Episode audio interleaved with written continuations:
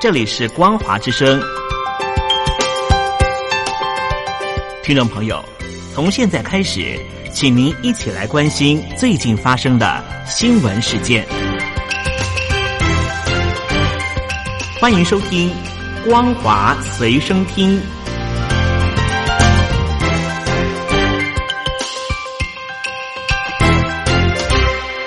手机旁的听众朋友，您好，欢迎收听光华随身听，我是嘉玲。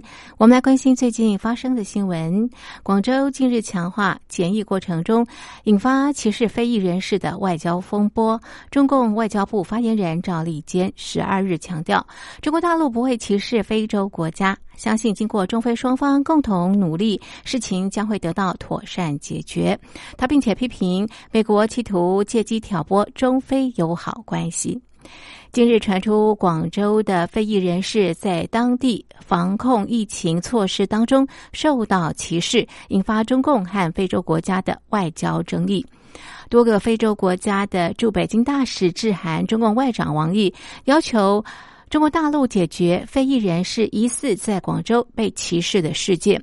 非洲驻陆大使协会在信中提到，这些污名化与歧视行为产生错误印象，令人误以为新冠病毒是非洲人散播，要求中国大陆方面立即停止对非裔人士强制检测、隔离以及其他非人道待遇。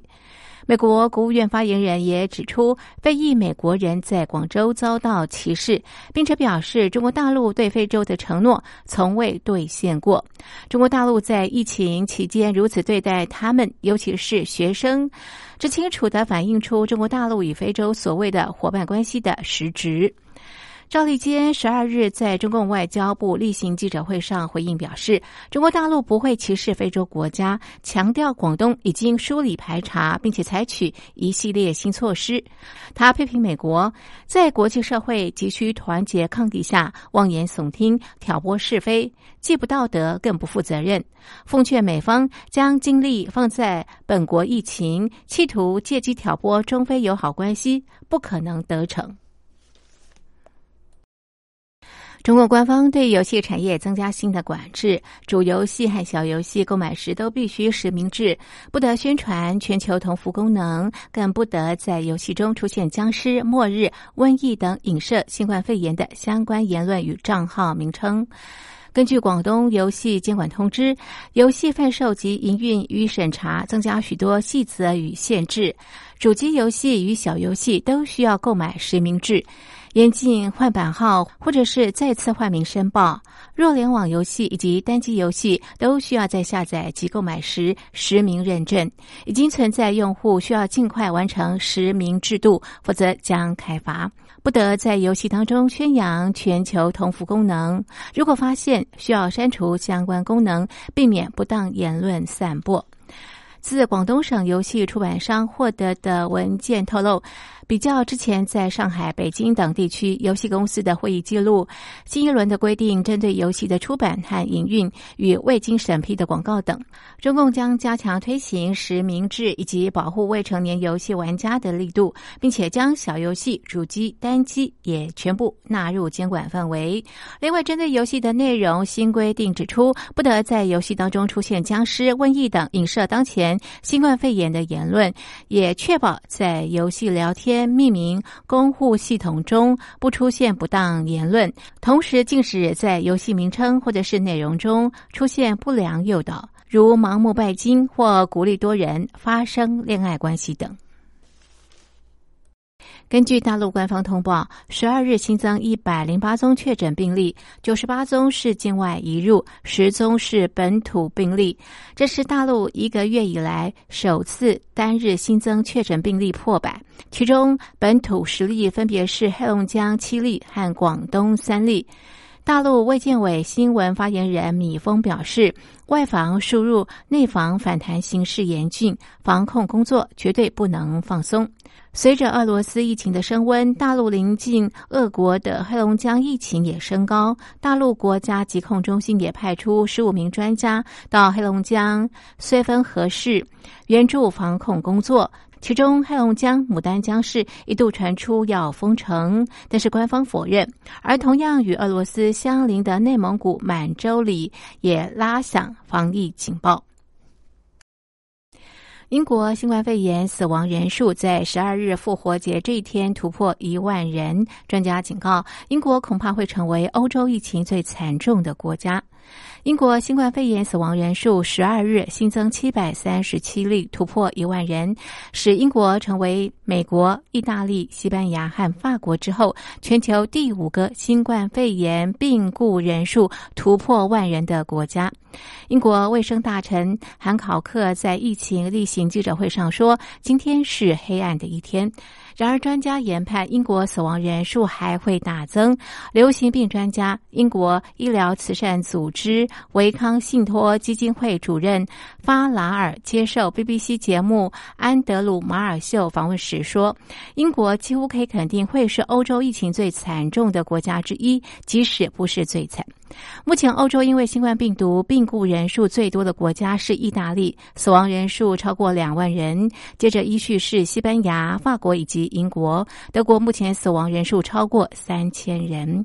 法拉尔估计，英国的死亡人数还需要几周才能够缓和下来。他也呼吁政府向德国学习如何控制疫情。他表示，德国筛检规模庞大，才能够尽可能找出感染者，将他们隔离，以免继续传播病毒。同时，也换取时间，让医院能够应变。